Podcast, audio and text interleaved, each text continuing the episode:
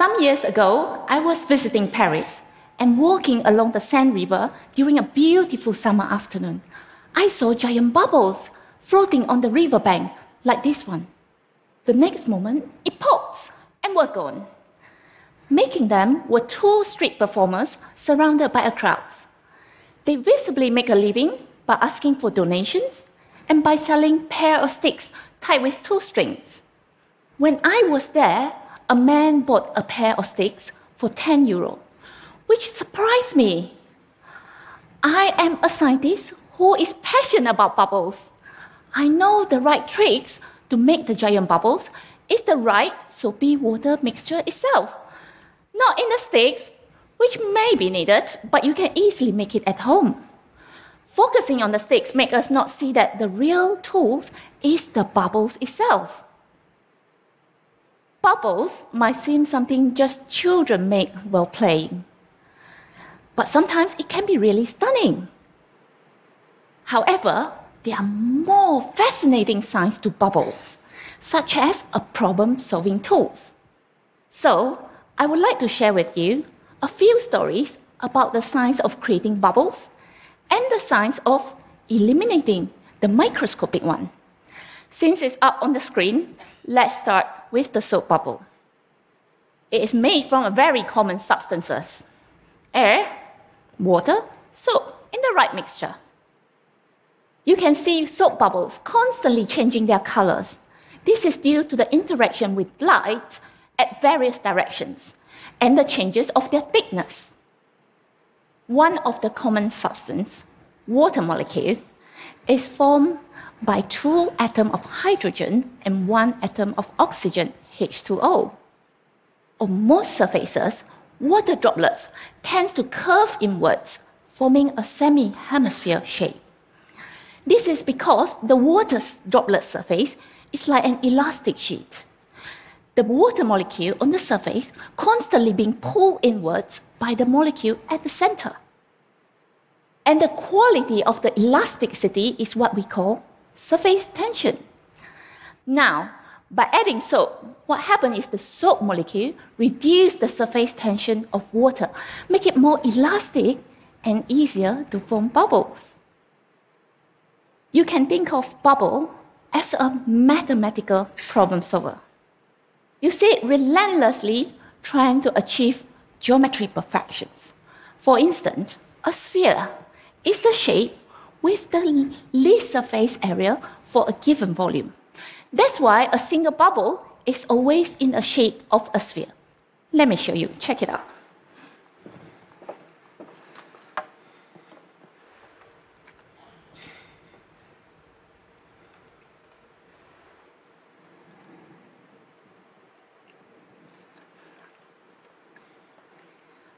This is a single bubble. When two bubbles touch each other, they can save materials by sharing a common wall.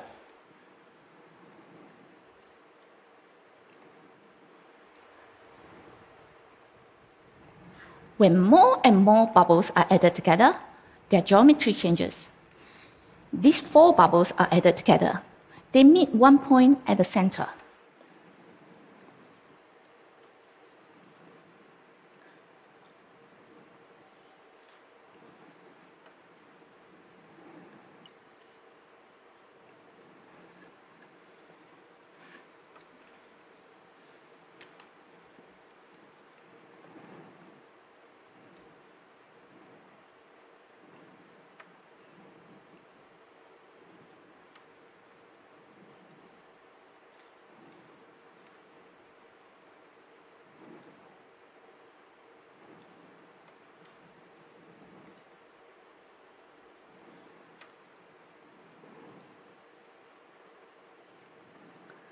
When six bubbles are added together, a magical cube appears at the center.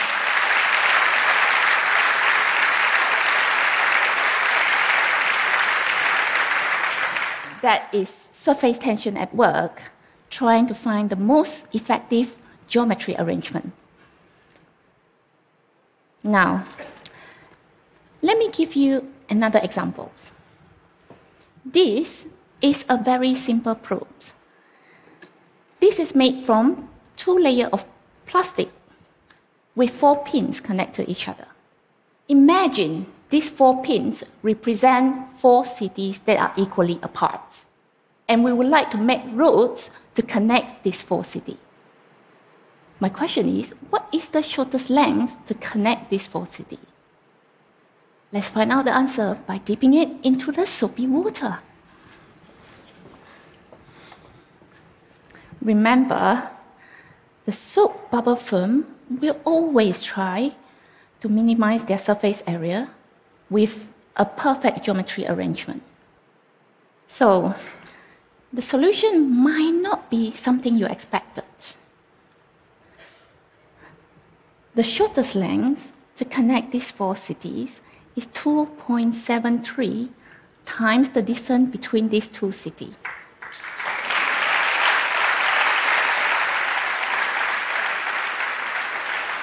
Now you got the ideas.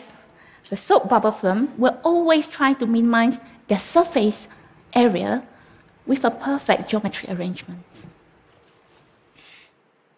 Now, let us look at bubbles in another perspective. My daughter, Zoe, loves visiting zoos. Her favorite sport is penguin cove at Marwell Zoo in southern England where she could see penguins swim at speed under the water. One day, she noticed that the body of penguin leaves a trail of bubbles when they swim and asked why. Animals and birds, like penguin, that spend a lot of their time under the water have evolved an ingenious way of utilizing the capability of bubbles to reduce the density of water emperor penguin, thought to be able to dive a few hundred meters below the sea surface. They are taught to store the air under their feather before they dive, and then progressively release it as a cloud of bubbles. This reduces the density of water surrounding them, make them easier to swim through, and speed up their swimming speed at least 40%. This feature has been noticed by the ship manufacturer. I'm talking about, about the big ship here, the one that used to transport thousands of containers across the ocean. Recently, they developed a system called air lubricating system, inspired by the penguins. In this system, they produce a lot of air bubbles and redistribute across the whole of the ships like an air carpet that reduces the water resistance when the ship is moving. This feature cut off the energy consumptions for the ship up to 15%. Bubbles can also use for medicines. It also can play a role in medicines. For instance, as a method for non-invasive delivery system for drugs and genes to a specific part of our body. Imagine a microbubbles filled with a mixture of drugs and magnetic agents being injected into our bloodstream. The bubbles will move to the targeted areas. But how do they know where to go? Because we place the magnet there. For instance, this part of my hand. When the microbubbles move to this part of my hand, we can pop it via ultrasounds and release the drugs exactly where it's needed. Now, I mentioned about the science of creating bubbles, but sometimes we also need to remove them. That's actually part of my job. My exact job title is ink formulation scientist. But I don't work on the ink that you use for your writing pens. I'm working on some cool applications such as organic photovoltaics, OPVs, and organic light emitting diodes, OLEDs. Part of my job is to figure out how and why we want to remove the bubbles from the ink that my company produces. During the formulation mixing process or preparation process, we mix active ingredients, solvents, and additive in order to achieve the formulations with the properties we want when the ink is being used. But just like you make a drinks or bake a cake, it is unavoidable that some air bubbles will be trapped inside those ink. Here, we are talking about different space from the bubbles that I've seen in Paris. The bubbles that trap inside those inks varies between a few millimeters, a few microns, or even a few nanometers in size. And what we are concerned about is the oxygen and the moisture that traps inside. At this size scale, removing them are not easy, but it matters. For instance, for organic light emitting diodes inks that we can use to produce display for your smartphone, for example. It's supposed to last for many years, but if the ink that we use have been absorbed with oxygen and moisture and are not being removed, then we can quickly see dark spots appear in the pixels. Now, one challenge we face in removing the microbubbles is, is that they are not very cooperative. They like to sit there, bathing in the ink without moving much. But how do we kick them out? One technology we use is to force the ink going through a thin, long, and tiny tube with a porous wall. And we place the tubes inside the vacuum chamber so that the bubbles can be squeezed out from the ink and being removed. Once we manage to remove the bubbles from the ink that we produce, it is time for celebrations. Let's open a bubbling champagne.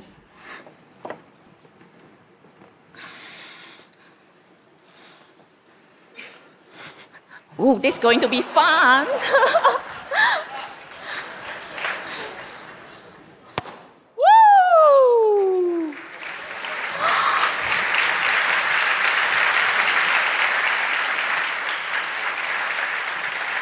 you could see a lot of bubbles rushing out from the champagne bottles.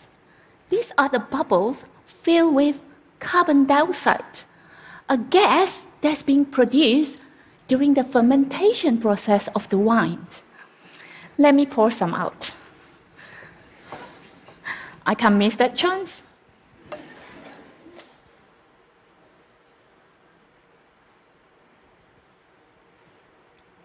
I guess it's enough.